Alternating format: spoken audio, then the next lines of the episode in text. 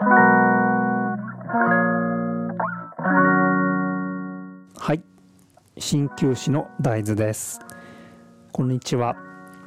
今日もあなたのライフスタイルにお役に立てるヒントをお伝えできれば幸いです。なるべく専門用語を使わずに東洋医学のこと鍼灸のことを分かりやすく解説させていただければと思います。そうですね。もうすっかり春めいてまいりました。皆さんいかがお過ごしでしょうか？関東ではちょうど桜が満開を迎えてもうだいぶ散り始めてますね、えー、我が家でも週末えお花見をしてまいりました。何回見てもやっぱり桜はこう癒されますね。皆さんいかがお過ごしですか？季節の変わり目はなかなか体調を崩しやすい人もいらっしゃると思います、えー、そこでですねこの春の過ごし方について今日はお話しさせていただければと思います、はい、春というのはですね冬に比べるとやはりこう活動量も上がってきますよね。冬というのはもともと体の中にですね必要なパワーを溜め込もうという、えー、力が自然に働いています。でそのパワーをですね春になると徐々に外へと向けて発散していきます。それでこの時にですね、えー、上上と外へ外へと向く力がちょうど頭の方にも回ってきます。そうするとイライラとかですねこう目が充血したりとか気分の変化がですねあると思います。これは、えー、ちょうど自然界でも同じことが言えて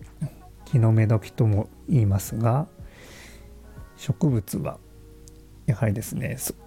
同じように外へ外へと向かって伸びやかに伸びやかにと向かって伸びていきます。この外向きの力をですねなるべく閉じ込めないようにするというのがポイントになりますね。ですので、えー、人間の体の中にも同じようなことが起きてまして冬場に溜め込んだですねそういうもの毒素とかをですね春になるとちょうど外へと向かって、えー、吹き出していきます。そうすると肌荒れですとか頭皮のトラブルなどいろいろ見た目にも分かりやすい症状が出てくると思いますなるべくですねこの症状を溜め込まないで外に流すにはやはり軽い運動がおすすめとなります。えー、冬場と比べるとですね少しこう、えー、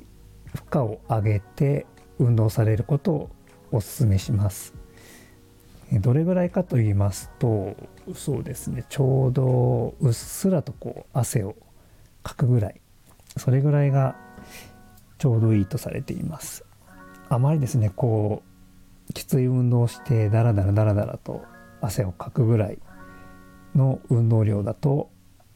かえって、ね、疲れてしまいますので、まあ、ほどほどほどですね適度な運動がとてもおすすめとなります。はい、皆さんもですね運動の習慣とかない方もこの機会に新しくですね挑戦してみることをおすすめします。はい。それではですね、えー、皆さんご質問ご相談リクエストなどございましたらですねメッセージをいただければと思います。それではまた次回お会いしましょう。